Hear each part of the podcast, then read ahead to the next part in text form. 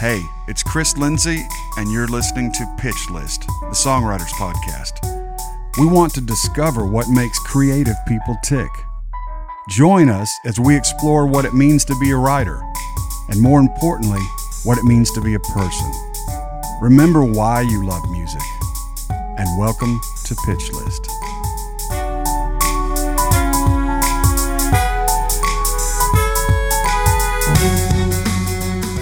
Our guest today is country music star and Louisiana native Hunter Hayes. Hunter released his first album in 2011, and it shot to the top of the country record charts, selling over 1 million copies. His single, Wanted, has sold over 3.5 million copies, and still to this day can turn our producer Dana into a crazy fangirl. Hunter has won tons of awards. He's a multi-instrumentalist, a great writer, and a hell of a nice guy. So here's Hunter Hayes. Good morning. We are here with Hunter Hayes. How are you, man? I'm great, man. How are you? I'm good. We just, I'm going to jump ahead a little bit. Thanks for thinking about me for this, by the way. Oh, I was just so happy you could really come, really appreciate it. Well, you know we're neighbors. I did not know that. Not, well, technically, well, I my dream is to live, like, literally down the street from you. You should. I freaking love this area. But no, I live just across the interstate. Or are you? Which I've now confessed to everybody listening to this podcast. Did you want to tell them the exact address so they can come stalk you? Yeah, guys. Yeah, don't worry about it. Yeah. I love this neighborhood. That's beautiful, man. Yeah, and this little street, it was so great. It feels rural, but you're in town. Yeah. You know? You'd be the perfect neighbor. I mean, you wouldn't be mad if we were in here cutting drums at midnight. I'd never be here. So, yeah, I think I would be. That's the other thing. You guys travel all the time. Ideally, yeah. Yeah. Do you like travel? Man, I love it. I was just telling him in the taping room there. I feel like I'm gonna end up with this really interesting issue of, because I my heart really wants, like, at some point in the next 15 years, family, right, build a family. But I know I know that when I'm sure when I have kids everything will change. But as of right now, my heart just knows that it wants to be on the road for the rest of my life. I just love it. I really do. Well, we were talking before the podcast, and I was telling you in my line of this, I meet a lot of artists, and I can always tell. There are some people that are just born to perform. I mean, it's really what they do. It's their thing, and you're one of those people.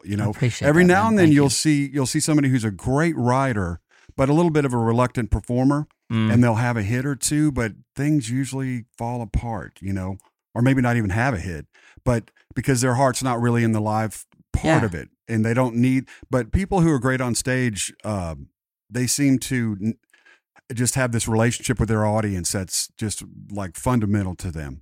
I've always been impressed by it, because I didn't have that. I played in bands forever, but I didn't. As soon as I wasn't really required to be on stage, it was okay with me. Yeah, I feel you. Yeah, for sure. I mean, everybody. Well, that's the thing, though, man. Like, that's just. I feel like that's what I was born to do, but there's not much else I'm useful for. So, I thought of it myself. What would I do? I mean, I have no flipping idea. Can you imagine? I was like, well, I guess I could work at Home Depot. I used to do construction. I don't know. Wouldn't it be crazy? Can you imagine? I've definitely thought about it. There's no question. Yeah. But I do. There's one brilliant quote from a friend of mine who's in the business. His version was, "You're only truly successful if you have no plan B." I have my disagreements. Is that a word? With that phrase, but I think honestly what that means is when people find their true heart and their true passion, their true path, when they know that they're on the path, then subconsciously there's no reason for a plan B or I think parachute. You couldn't be more right. Yeah. I think, and for any artists who might, or new artist or writer listening to this, Plan B is a problem. Right, well, Plan B indicates that there's concerns on the dashboard. Right, exactly. Plan B is not like, we were talking with your manager, part of your management team. He and I shared the bond of being Tony Robbins junkies, and he tells a quick story that's great. There was a very fierce tribe of Polynesian warriors back in the day. They used to, there's a lot of islands. They would take island and take another one. So when they were going to take an island, invade and do their thing, right?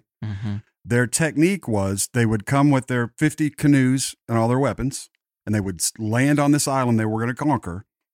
The first thing they did was burn all their boats. Yeah, dude, I got goosebumps. Somebody just told me the same thing about Vikings or something. Yeah, I think they might have done it too. Same exact concept. So these Polynesian warriors would burn all their boats, which means they were either defeat this island and take them over and use their boats or die.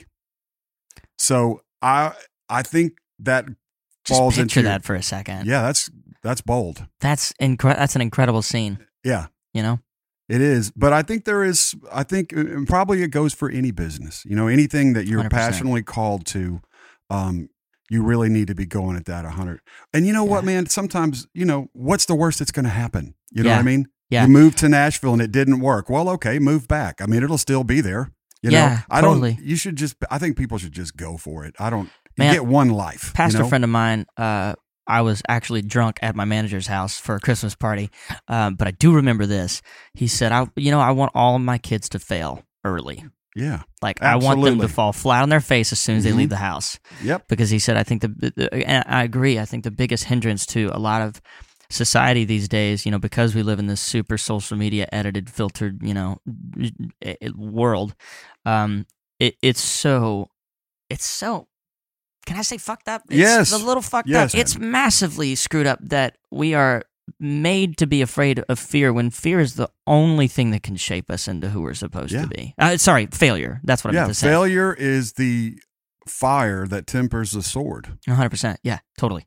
I heard a pastor say that one time, and I think it's absolutely true. I'm going to write that down. You know, it is it's your trials and your pain and your suffering that forges, you know, ultimately, if it works out right, to you becoming that perfect weapon, you know, or whatever analogy you want to do. But and I've heard it said too, success is continual failure. Mm-hmm. You know, for a songwriter, it's like, well, if you just got rejected from 5 record labels with your song and nobody likes it, you could be devastated, or you could say, okay, I'm going to get rejected 500 times. Now I only have to do it 499. 100% agree with you. Yeah. You know what I mean? It's like, if you got rejected, but it probably means you're doing something right that somebody's scared of. You know what I mean? Right. Yeah.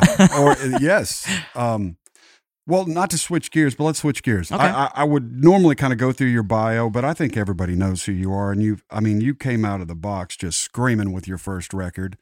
You've been, I just read 4 Grammy nominations. You know, 5, but who's counting? 5, Lord. Sorry, I'm really freaking proud of that. So, I mean, you, like I said, I don't think we really need to get into your whole thing. I mean, it's crazy how big you got. Oh, you know, I know it wasn't overnight for you. One thing I didn't know is that you've been performing since what, 4 or even 2? Yes, sir. That's crazy. Well, I mean, if you can call it performing, I guess for a long time. But you were, you know, involved early. Yeah. And you grew up in Louisiana? South Louisiana, yes, sir. Yeah. And now I think I read this. Are you a Cajun? Oh, yeah. Part Cajun? Yeah. Do you speak a little French or? I did. I was kind of, my introduction to French was sketchy. By sketchy, what I mean is like, it's a long story and it's a pretty personal one. But I grew up playing Cajun music. Okay, so all right. And this is, you know what? Actually, I'll share this because I think this is important for people to hear. So I grew up playing Cajun music, and when I started writing, I was writing country music. I was writing what I was listening to at the time. I was listening to Garth Brooks, Brian White, Brooks and Dunn, Diamond Rio. All those things were really inspiring for me, and so when I started wanting to play this music, you know, I was playing gigs, right, as this Cajun musician, which Cajun music is basically, and has been for a long time, cover songs that are, you know, for the most part, you know, 40, 50 years old, because it's so heritage, it's so rich, and so its value is so immense in that way. However, if you're me and you're playing that music and you want to play your own, you're going to try to play original music at gigs and basically get heckled, which I did. It was a lesson in audience for me because I was 9 years old being heckled, right, at these gigs because I was trying to play my own music. I was trying to play guitar, not accordion. Right. I was trying to sing in English, not French. And again, there's nothing wrong with Cajun music, but my relationship with it is a bit torn and tattered because of the fact that was the first lesson that I had of, you know what, if I'm going to do what I want to do and what I'm meant to do, I have to find my audience. And actually, that's pretty full circle because I think that was a huge shift in realization that I had to move to a place I'd never been to before. Oh. And I had to find myself on my own and here in Nashville. So the upside of it was that it taught you that, you know, this is great, but you're going to have to go somewhere else to do what you want to do. It's a tough lesson for a 9-year-old, but it's really about expectations. You know, a Cajun band, that's a fun time. You know, they're going to want to drink beer and dance. Totally. And you throw in an acoustic guitar and a vocal and they're like, what, you know, this and what is this? Well, and granted too, when I started really digging into like writing, this was middle school, high school. So we are talking about a little bit older, but you know, I do remember a couple of shows where it was like, I was very much told exactly what I was supposed to play by the audience. But I mean, as a 13, 14, 15-year-old, imagine being in middle school. So all of these emotions that, you know, everybody passes them off as hormones. But I think honestly what it is it's the heart feeling things for the first time. And so that's good too. I hadn't thought about that. It really is. Yeah, it's your first love. Like your first heartbreak. Yeah. It's your first disappointment. It's the first time you've really properly been bullied. Yep. And it's a tough time. And it's a really, really, really fucking hard, tough time. Really hard. So that was, I think, kind of the driving force to, you know, and honestly, looking back now, set the tone for the rest of my life. Because was I happy playing music every weekend? Yeah. Could I make myself happy playing that music every weekend? Probably. Because I can find a silver lining in pretty much fucking anything, right? But did I know that was there something burning in my heart that wanted something? I won't say more, but different.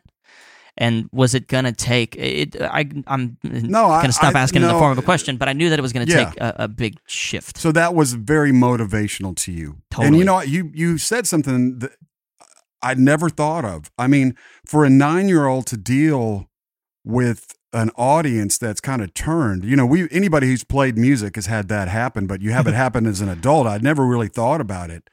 That's horrible. Well, the first time it doesn't matter how old you are. Well, it doesn't, but we're not, you know, at 25, at 30, we're not as insecure as we were as a tween. I mean, well, ideally, but I think, I don't know. Well, you could make the argument. You could, but you're being kind. I'm telling you, I think I'd never really put that together. Yeah. It's going to be tough on a kid, you know, but that's still great because that was the beginning to you of your journey to where you're now, right? Totally. By the grace of God, my heart knew what was going on without realizing what was happening. And I think that the song that I was told you that I heard that you played, Dear God, that's a different song for you. Mm-hmm. And that, man, just one guy, and I told you this before, but I wanted to say it on the podcast, just one guy's opinion, that is fantastic. That's the way to do it. Because when I hear you do that, I see you. Mm. Do you know? Yeah. A lot of times when I hear an artist do a song, I might love the song, and that's great, and it'll work. Mm. But I don't see them in the song. Yeah. It's a great song. It's catchy. It's got some magic. I mean, some of them, you know, whatever. But in that song, I see you, and I'm interested in you, and then it reflects into me and the insecurities that I have as a human being. Mm-hmm. And I would imagine that song will do that for your audience and will create a relationship that's way above the idea of having a number one song, which is a great thing. We all want to do it. We need to do it. Yeah, we all want it. We all need, no, it's part of it. We need to. But that thing, man, I just want to give you a compliment. That's fantastic. I was scared shitless of that song. I would imagine, but you did, that was right. Whichever muse in you came out and wrote that one, you need to give it a blue ribbon and put it in charge. I appreciate that. That was, I kind of set the tone for this year. Actually, a song called Wild Blue was the first song I wrote this year. And, you know, after 4 years of trying to write this album and trying to, honestly, what I realized on the back end, I was trying to please everyone but myself. Yep. And trying to write what I thought everybody wanted me to write, except for what I wanted to write and how I wanted to do it. And I finally just said, fuck it. And the first song was a song called Wild Blue. It really set the tone. There's a little, it's almost like it's not a rappy thing. I won't claim to have that kind of like brilliant pocket, but it's my attempt at showing my appreciation for that pocket rhythm in the verses, and then this chorus that is totally different from anything I've ever written, and so that was probably, you know, a couple weeks before I wrote Dear God, and really set the tone for the year, and all these songs that I've written for this album, you know, 200 plus songs probably if you really count it up. Everything got wiped away as of this year. We wrote, you know, 50 more this year probably, but everything that I thought was gonna make the record got totally forgotten about because of this sort of level of, you know what, it's not working that way, so what do I have to lose? What was there a defining moment that you sort of decided to push the eject button on all those 200? Or did it just sort of, was it after you kind of got Dear God together? Did that make you, did that turn you, do you think? Or was it? I think there's nothing that's necessarily said, you know, forget about it. But I think, honestly, between, I keep mentioning this song nobody's heard, but between this song called Wild Blue, One Shot, which is out, and Dear God, I think those three were like the pivot on a personal level of, okay, wait, I'm doing things that I don't think anybody cares about, and this is the first time they've cared. This is the first time I've really connected with anybody. Right. So let's dig deeper. Right. Isn't it interesting that the connection can often happen when you're actually trying to please yourself instead of, like you said, everyone else? I've struggled many years with what exactly on my end of the business with, oh, they like these kind of songs now. Yeah. Or, bro, country's big, so what do? You get a rap beat, and then I'll get this guy top line, you know, or, you know, blah, blah, blah. You know, all these voices in your head of this is what you need to do to get a cut. It doesn't work. Right. That's where I finally came to. It's like, I understand what I'm doing, but I don't think it works. And I think the reason it doesn't work is that's not the best me. Right. The only shot I have to compete is to be my best, what I do best. Mm-hmm. Whether or not it works, well, that's up to God, really. I mean, it's just, it's out of our hands. But I think it's got to be true for an artist, too. 100%. Well, and that's, But it's, what I want to get into is, it's hard. Yeah. Isn't it? Isn't it hard to resist the voices? Oh, you need one of these kind of songs, you know, this tempo thing that doesn't have much meaning, radio, you know, whatever. And I'm not cutting radio. I mean, they very often play songs based on their fan reactions. That's their job. It's all about a brand and brand recognition. And so they have their people they've got to serve. So I get it. Yeah. But I just kind of want to hear you talk more about that because I think it's a big deal. Gladly. Yeah. No, totally. Well, so for me, you know, it's funny because it's painted as selfish, right? When we do for ourselves or we create for ourselves. But the problem with that perception is that that's the reason we're creators. If we're born with a creative bone in any shape or form in our body, then that is part of our purpose. And so in creating for this ideal, and also I think the biggest shift, and this is impossible some days, but I think the biggest shift is personally just not looking for validation anywhere but in the mirror, you know, which is hard. Ooh. Yeah. And that's the biggest, honestly, that's the biggest struggle. And I would, like any of my friends that are struggling with that, I encourage them to deal with that first, deal with that head on. Yeah. Because that will keep you from doing anything you want to do. It's true. But it is deceptively difficult. But that's a great way to put it, because it's deceptively difficult because I don't know whether it. Let's look at it this way. Amy and I have sort of broken this down before as songwriters. What's the, you know, unifying number one need that most people have? To be loved. Right. Which really is to be accepted. Which really truly can only be done, just like you said, when you accept yourself. Right. Which is damn near impossible. Which is very hard to do. And I think it all goes back to what you said. Trying to give yourself permission to be who you are. Yeah. I think it's all wrapped together. But yeah, it is. To bring it back to that song, I love that song. I don't want to rattle on about it, but I think it's flipping fantastic. Thank you. And I think it opens a window into who you are, and you need to keep that window open. Amen. We all do. Yeah, because I think that's what people want, because it's really, they want that window open in themselves. Mm-hmm. But when you open it to you, it'll give them the courage to do it. You're sort of, it's like an example. You know what I mean? Wow. Yeah. Like if you're able to sit at that piano and confess your insecurities, it helps people who listen, because they're like, well, he's doing it, I'm going to do it too. You know, hopefully, hopefully. Yeah. Yes, of course. Hopefully. Yeah. So tell me, do you have a goal for an album project, or how does it look? I'm a believer, even more than a believer, I'm a fan of a project. I am too. And as a creator, I'm a fan of a project. Like right now I'm working on a secret thing in the studio. I literally, texted my manager. I was like, hey, is next week as like open as it looks? And just decided that I was going to work on this project and just locked myself in my basement. And I'm not even halfway through where I thought I would be. But I believe that when you work on a project, there's this overarching storyline, whether intentionally or unintentionally. And honestly, it's better if it's unintentional. But for me personally, but I love working on a project, knowing that I'm putting together, whatever they'll permit me to put on an album from the technical legal side of things. But also from a fan's perspective, that's the only way really to achieve absolute sincerity, if they've heard the whole story. Right. And so I don't want to release it necessarily like a traditional album. I'm working really hard to kind of combat the habits of the industry. Yep. And they're changing rapidly. Well, they're changing rapidly in that, in my opinion, I think they're changing rapidly in that, for instance, you get on, are you on Instagram? You're on Instagram, right? Yeah. Yeah. You get on Instagram and anything you've said in the past 24 hours, if your phone was in your presence, Siri heard it and Google knows what you're talking about. Yep. So you're going to get ads. Somebody compared it. Somebody said, you used to advertise with a megaphone, now you whisper. And so it's the exact same thing that's happening.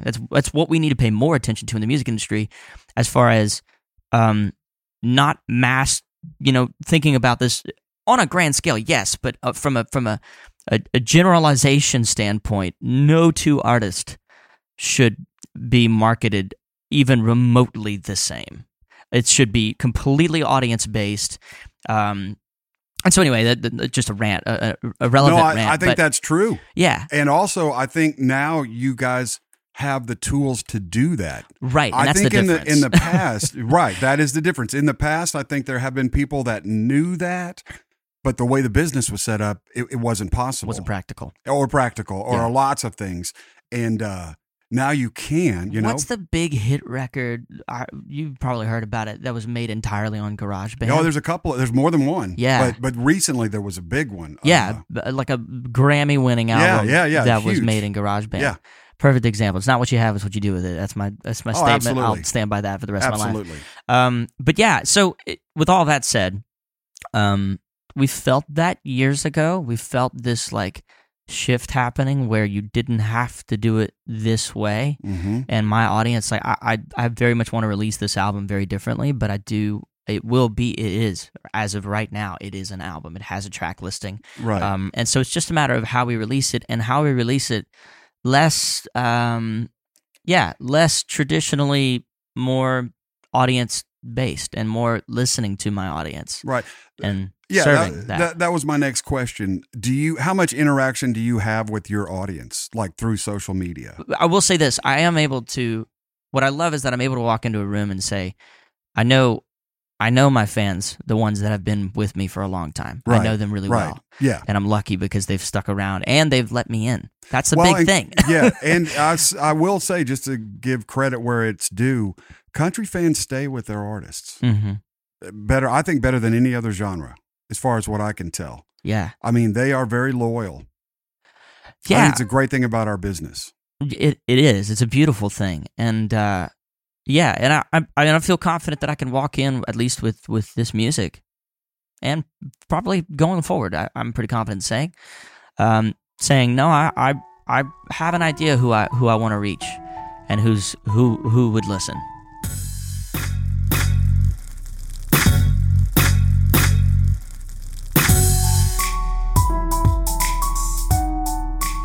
One area I want to get into with you, okay, because this is a songwriting podcast. Yeah.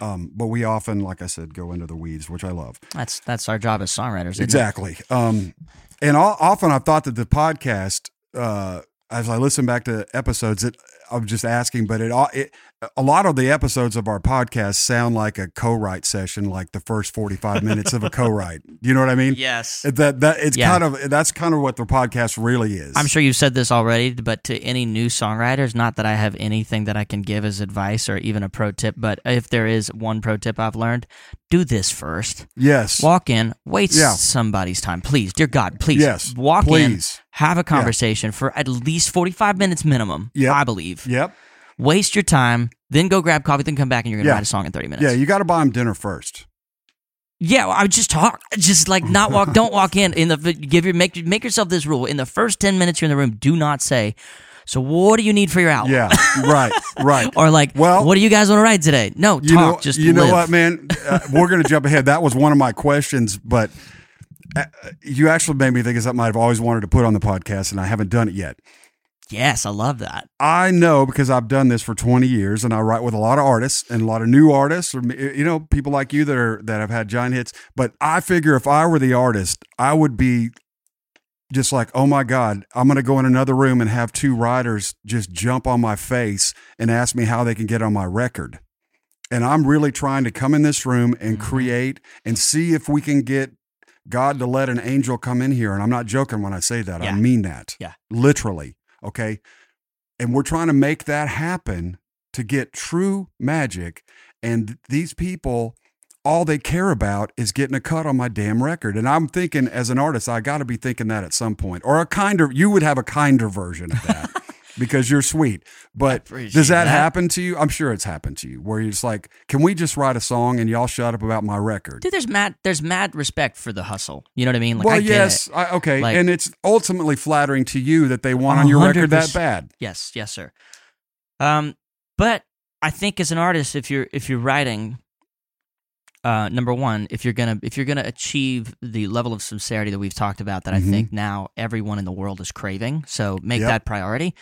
If you're gonna achieve that, you want to be in the room with people who care not just about the record, but also about you. I know that sounds ridiculous. No, I agree 110%. But I just think because at the end of the day, as an artist, it's really easy to not feel human, and it's really easy to feel like a cardboard cutout or a robot. And I think the most important thing that can happen in the first 10 minutes is you let someone else in that room know that you care that they're in the room. Yes. And that you're with them as a human. And I'll take it further. I think for most artists, it is helpful for them to know that they are working with people who do care about everything. Mm-hmm. And if they don't get a song today, they're going to be fine. Right. Yeah. And they are not going to compromise their personal principles or anything else to be on a country record, and that they are actually, they're here to do something, to channel something, to improve the world. Yeah. I guess there is so much pressure for writers, but I think it's a big mistake to do what they do sometimes. Well, and you're right. That's a great note. But it comes from the pressure, though. You make a good point. It does come from the pressure. How can you get in that space to where you can be that vulnerable when you spent 10 minutes with a stranger, right? Yeah, that's not going to be conducive to you getting into your space. No, yeah. So I think it's a great tip for writers. When you get in there with an artist, please back down, spend 45 minutes talking and figure out who's in front of you, because forge a relationship that will last a lifetime. You may have listened to this artist on the radio before and you're very excited to be with them, but likely you don't really know who they are as a person. Yeah, there's a good chance. You know what I mean? And even if you've done your research. You know what I mean? You and I, we've crossed paths many times. We've shook hands 100 times at parties on Music Row, but we've never really, we've had conversations, but we've never really hung out. Yeah. But I know your work, but I know that I would not know you until we did this. Right. And now I do know who you are, I think, or somewhat. So I think it's a great point you're giving to them. So do you get in rooms and always write? When you co-write, are you always writing for you, or do you do co-writes where you're going to pitch? Just curious. I haven't learned how to, massive insecurity of mine, but I'll admit it. I haven't learned how to write for anybody else. And by that, I mean, I've only felt successful at achieving sincerity when I know that it's me, when I can be me. Yeah, I get it. But you've had cuts. You had a Rascal Flatts cut. I had a few. I got really lucky because when I moved to town, I was really trying to be a Rascal Flatts. And so that worked. But I don't have that skill set. I wish I did. I envy everybody who does. But in applicable science, right?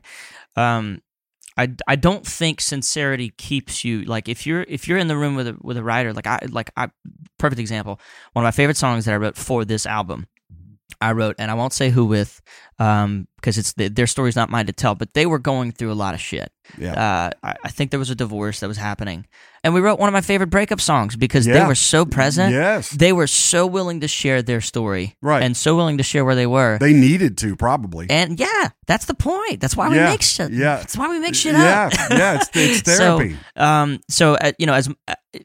As much as I would like to say, like, that whole idea came from me, I had the title, but the emotion and the thing that made the song fire 100% came from him just being willing to just pour his heart out. And that's what made that room brilliant that day. And has many times. That's not an exclusion. That's every time I get in the room with somebody. If everybody's willing to kind of dive into their personal experiences on whatever the topic might be. And that's also a really good barometer for whether the song should be written. I've walked in with a lot of great ideas, but none of us were going through that. You know, for instance, I tried to write love songs for this album for ages, and I had just gotten out of a relationship, and I just was not. You weren't feeling that. I was not in love, and was not about to be in love. Yeah. So I flipped it, and I had to write a song to my future wife because that's all I knew how to do. And that's smart. That's the kind of stuff you have to make those decisions. It's smart. And just to give you another compliment, through my travels in this thing, most real artists don't want to write for somebody else. It's not that they don't want to; they're writing for them, and they don't give songs up. They don't. It's, to me, it's a sign. If I'll say, like, if I'm in the room with a new writer and they've got a record deal and they haven't made their record yet, and we wrote a really good song, and they're like, "We should pitch this to Tim McGraw." In my mind, I'm like, not because I want the cut, because actually the Tim cut would be better probably. Or you never really, honestly, you don't know. You never know. But what I think in my mind is, well, this might be a hit song, and I'm worried that you're not protective of it, because the true artists I've been around are. Yes. So I think it's actually right that what you say. I mean, you're a performer. You're coming into the room to get material. You need people to assist you in getting material for what you're doing. You're not interested necessarily in being, if you were, you'd be great and you'd make a lot of money at it. But that's not what you're doing. Well, that just becomes a checklist, right? Versus a song, right? You know what I mean? And I think that the better songs come from real experience. It's very hard to get in a room and make something up. Mm-hmm. I've rarely seen it work. It doesn't work. No. Yeah. There's some hint of sincerity somewhere buried. Even if it's just every song we think is total bullshit, is it? Yeah. That has worked. There's a hint of sincerity somewhere. Absolutely. I probably had more hits and more crap on the radio when I was at probably one of the lowest points of my life, going through a divorce, and it was just terrible shit going on. Yeah. And I would sit up at DreamWorks and write all night and just cry laying on a piano. Mm-hmm. And they all got cut. Yeah. And I know, because I think even if it's not lyrically, man, that stuff sticks into the chords, and I don't know how it just gets all gummed up in there, and it just gets covered with that, and people feel it. It absolutely does. I couldn't agree with you more. Yeah. Yeah. It's crazy, isn't it? So, tell me about your writing schedule. Do you write 2 or 3 days a week, or do you write when you feel it coming on? Or I'm not super disciplined, which is to my detriment sometimes. But I don't think so. I think people write too much. I think you can, and I think it's easy to. I so respect the guys. Like a friend of mine who was on the road with me for a while, stepped off and just said, "Man, I moved to Nashville to be a songwriter, and I believe I need to invest more time into this." Right. He still only writes a couple days a week and protects his creative, muscles, because you have to. And again, like we're saying, if you're being real, there's some times in the year where you're not feeling anything. No, absolutely. You're just not feeling at all. And and there's something to be said for, you've got 4 writing appointments that week and you need to show up, and I think that showing up sometimes, I mean, it's like going to the gym. Maybe you're not, you might not win an award-winning song that day, but you're building muscles. Right. But it is a balance, because for me, I've learned 4 and 5 days a week does not work for me. No. 2, 3's good, 2's better. I think, yeah. When totally. Because when we're writing, there's like an hour of golden time there where something will really come out. Mm-hmm. And it takes a tremendous amount of energy. Yep. I know it sounds crazy, but it does, don't you think? I mean, that... Yes. When that thing comes out to put, it's like giving birth, and it's like, it's not physical energy. It's like psychic energy or something. Well, but it's emotional stuff. That's emotional. That's what we're talking about. Right? I am in awe of some of these guys that do 2 writing appointments a day. Ashley Gorley, he didn't tell me. Somebody else told me he was doing 3 a day. I don't know if that's true. Yeah. Well, I believe that. That blows me away. And you know what? I would say that's not a good thing to do. That's not how you do this. But clearly it's working for him. That's somebody who's aware of kind of what they're bringing into the room. Yeah. And not trying to walk in and bring the same thing every day. No. As far as how you contribute. I want to make sure I give him a compliment. Yeah. I've seen him walk into a room, and you can tell he assesses kind of where he fits in and what he can, and how he can stay present and contribute. Mm-hmm. You know what I mean? And not just like, well, I have to do this. I have to be the lyric guy, or I have to be the track guy. Like, so he kind of molds to the room. 100%. Yeah. He's really great at kind of, in my experience, reading. That's what I respect so tremendously about him, is you can have that schedule and still stay present. That is not in my... deal. Yeah, that's not. I envy that skill set. I do too. Yeah, for me too. Like on an album, my least favorite thing is so. What do you need for your album? Because I'm writing. I fucking wrote 200 fucking songs for this album. You think I know what the fuck I need right now? Like, I would love to tell you I'm missing this one song. Oh my God, that's my favorite thing in a long time. But it's true. I never really even thought of it. It's true. It's like I think my thing with that is like I think that makes my brain. That's like a trigger for me, because that makes my brain go into mathematical mode, mm-hmm. which is really easy for me. My brain loves to be mathematical, and in a writing session, I should not be. No, and so for that purpose, it's kind of like, man, I sometimes I know, like, one of my favorite things, because we talked about this, making an album is really fun. And I love over the course of even the last 4 years that have been hell, I love making a track listing every month and just listening to that forward to backwards and say, okay, do they know me now or do they not? And if they don't, we keep writing. An experimental track listing of what you've cut. Like, totally. This snapshot of it at this point in time. If I put it out today, it would be this. Even totally. This is if the fan. But see, that's visualization. It's dreamboarding, which is huge. Yeah, and so that's kind of like that's my way of knowing what I'm missing. And sometimes I know, and sometimes I don't. But here's the thing: at the end of the day, when I sit down and listen to that, I know immediately if I'm missing something. I don't know necessarily what I'm missing, right. But I know that something's missing, so I keep writing. I think that's the absolute damn truth, because often, and if you listen to the record company when you turn your record in, they'll have some comments, you know, this or this isn't there, and we need one of those. It's like, the way I always took it was, okay, I think you have identified a problem, mm-hmm. but you don't really know what the problem is. No, yeah, so I'm going to take from you is, I've not done this correctly. What I've done wrong, I'm going to have to go figure that out. But I do believe you that it's not right. Totally, but you don't know how. I don't. Yeah. But because if you knew that they were wrong, you would know. You would know. You would say, you might not know me very well, but this is me. This is everything. Right. Yeah. You made me laugh hard. I'm really still thinking about that. It's like, yeah. Well, I know what I wanted to say. I always look at the pitch list, and they'll say, Hunter Hayes needs. Up-tempo hit, radio-centric, what's the creative way they come up? It's like, I look at that pitch list and I just think, you know what? All the artists should be on there and just have one note. Great fucking song. Yeah. That's what everybody needs. Yeah. If you have a record done and you have one more track you're going to cut, and you've cut 7 ballads and you need something tempo, mm-hmm. and you walk in to write with us, if we start writing Bridge Over Troubled Water or Yesterday, something that good, mm-hmm. if we were just hoping, just kick another ballad off the shelf.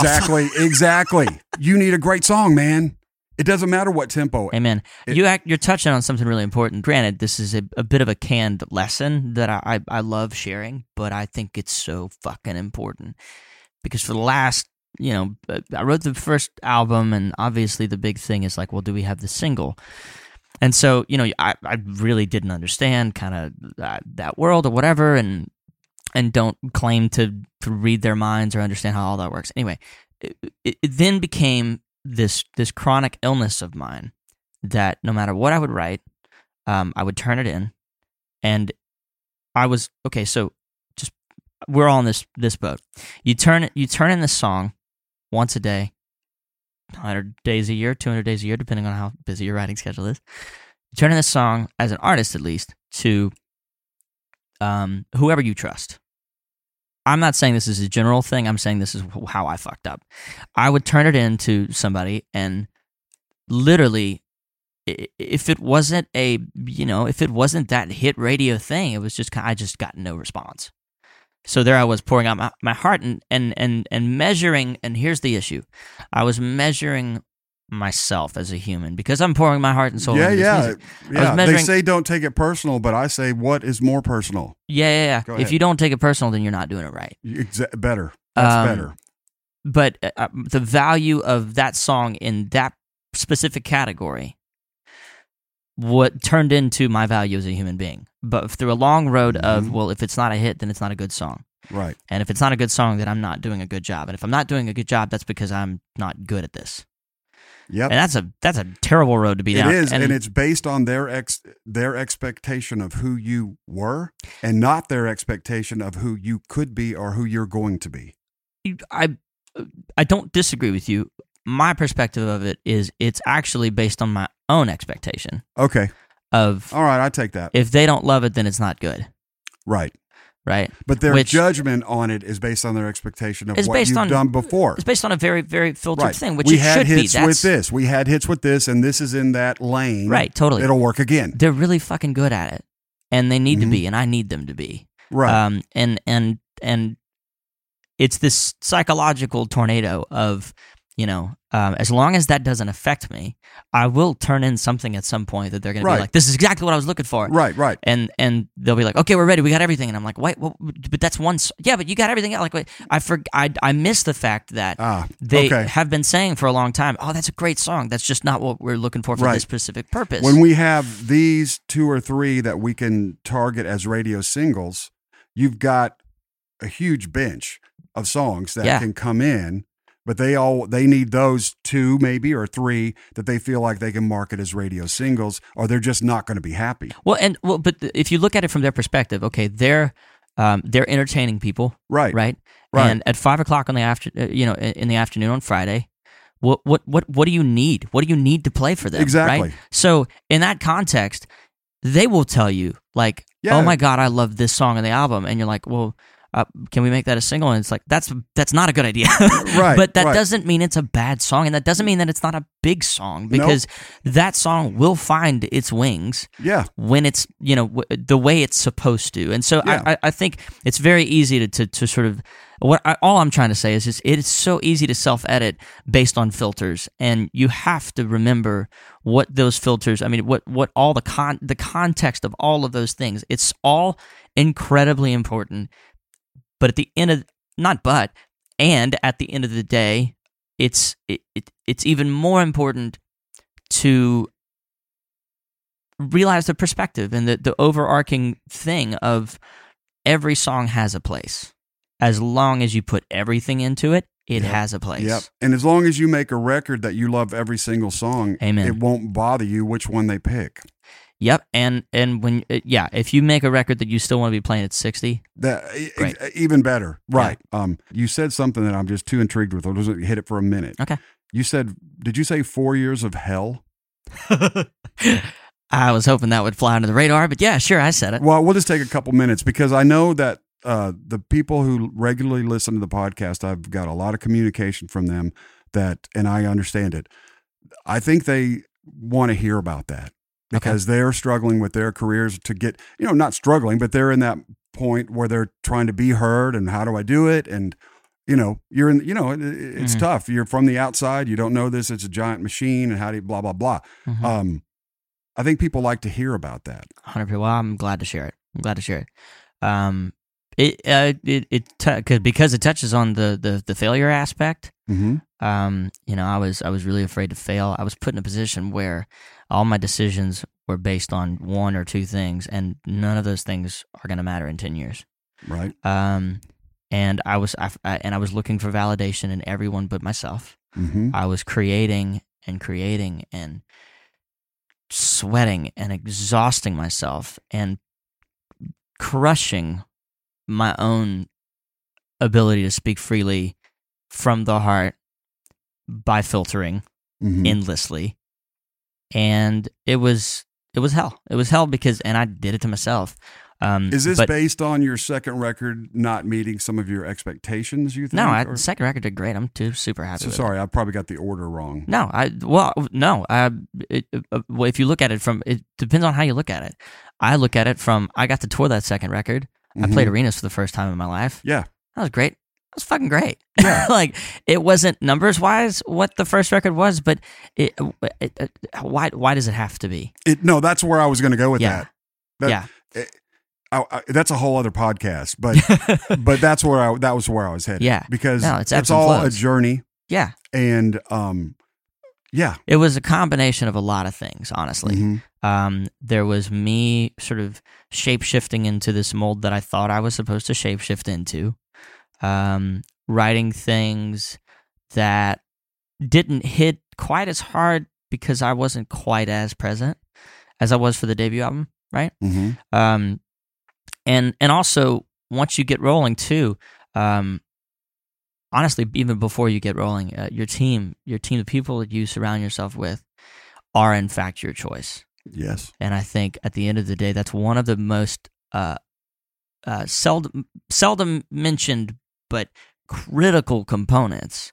Why on earth would you go into a major league anything, any sport, and choose to be on a team of people who don't share the values that you do? It's not it's not a matter of good or bad or enough. No, or, you're right. Hey, they're great at this. It's a great way to look at it. It doesn't matter because some teams just have a totally different objective, right? Yeah. And may not interface with who you are. Totally. Or work at all. You need to be on it. You need to surround yourself with it. And, you know, from an artist perspective and from a creative perspective, you have that choice as a writer to make sure that you're in the right home and mm-hmm. you're surrounded by the right people. And this is a big thing too. I remember my dad and I, we have an incredible relationship, but we did get in one knockdown drag out over the phone because my record deal had taken 10 months at this point to negotiate. And he, fearful for me and trying to protect me, was very scared, as he should have been, of the industry and the climate at that time. The recession had just happened, mm-hmm. and it was just like, son, why haven't you signed this yet? Right, and you're playing too much hardball with these guys. Right, and I had to actually be brave enough to say it's because we're not in the right place yet, and it was worth the wait. And not long after we had this fight, I got to drive down to Louisiana with my record contract in hand and surprise him for Father's Day and say, hey, we made it. We did it. But, you know, it did take someone else, by the way, not me. It did take one other person. My attorneys or close friends of mine, we hang out quite regularly, smoke cigars and whatnot. But it took them saying, no, you need to be in the right situation, you mm-hmm. know, and that kind of goes hand in hand with what I'm saying in that. You have to have faith in what you're doing. You have to believe in yourself. And it's not just about taking the first thing that's available. It's about taking the right thing. Well, you need people on your team that not only believe in you, but see your vision and understand it. Mm-hmm. But I'm thinking about it from a songwriter perspective, too, because I that was my job when I moved to town. I was a full-time mm-hmm. songwriter. Yeah. It is scary as shit, right? Changing climate, all this stuff. And mm-hmm. I just encourage everyone at the end of the day to just believe in yourself. Absolutely. Have faith in your gift. You have a gift. If you were convicted enough to move to Nashville, there's a good damn reason for it. Absolutely. And you know, the first deal is not always the best deal. Nope. And I'll tell you another thing when you're starting out, if somebody asks me, well, how good a songwriter is that person? I'll say, I have no idea. Yeah. But if they write 500 songs, they'll be better. Yeah, exactly. Right? Exactly, yeah. And the quicker you can get to writing 500, whatever, maybe 200, when you do it, you get better. You know, mm-hmm. like you said, you've been a writer. You've been a signed writer here for, well, how old were you? When you did your first publishing deal? I was, okay, well, I wasn't 18 because I had to go to court to get it approved, and I'm 27 now. So if you're good at math, go for it. Yeah, it's a long time. We had a conversation the other day. We were talking about Taylor Swift, and I was saying, well, you know, because we knew her from when she was young. I said, you know, she has been a Sony ATV staff writer drawing a paycheck for 16 years, you know, and that's one of the reasons. And she was really talented too. But I mean, there's a lot of this of just do it. Yeah. You know, just do it. Just go. Go. Start. Go, keep going. Yeah. With a caution flag ready for when you're drained, right? Like we talked about. when you get too burned out. But that comes later. Just go. In the beginning. Yeah. That comes later. So I'm really intrigued by what you're doing, man. Thank you. I have a very strong feeling that wherever you aim, you're going to go. I appreciate that. I don't know where that is. But I believe that of every human being, honestly. Yeah. I mean, and it's true. There's a quote Amy has on her wall in the bathroom. It says, I don't know who said it, but in the end, we hit what we aim at. Mm-hmm. And I think it's true. I've seen it in my life. You know, not the first arrow, not the second arrow, but in the end, we hit what we're aiming at. And if we're aiming low, we're going to hit something low. Right. So let's aim high. If you're aiming for something that makes you miserable at the end of the day. That's a whole other thing, too. Good luck.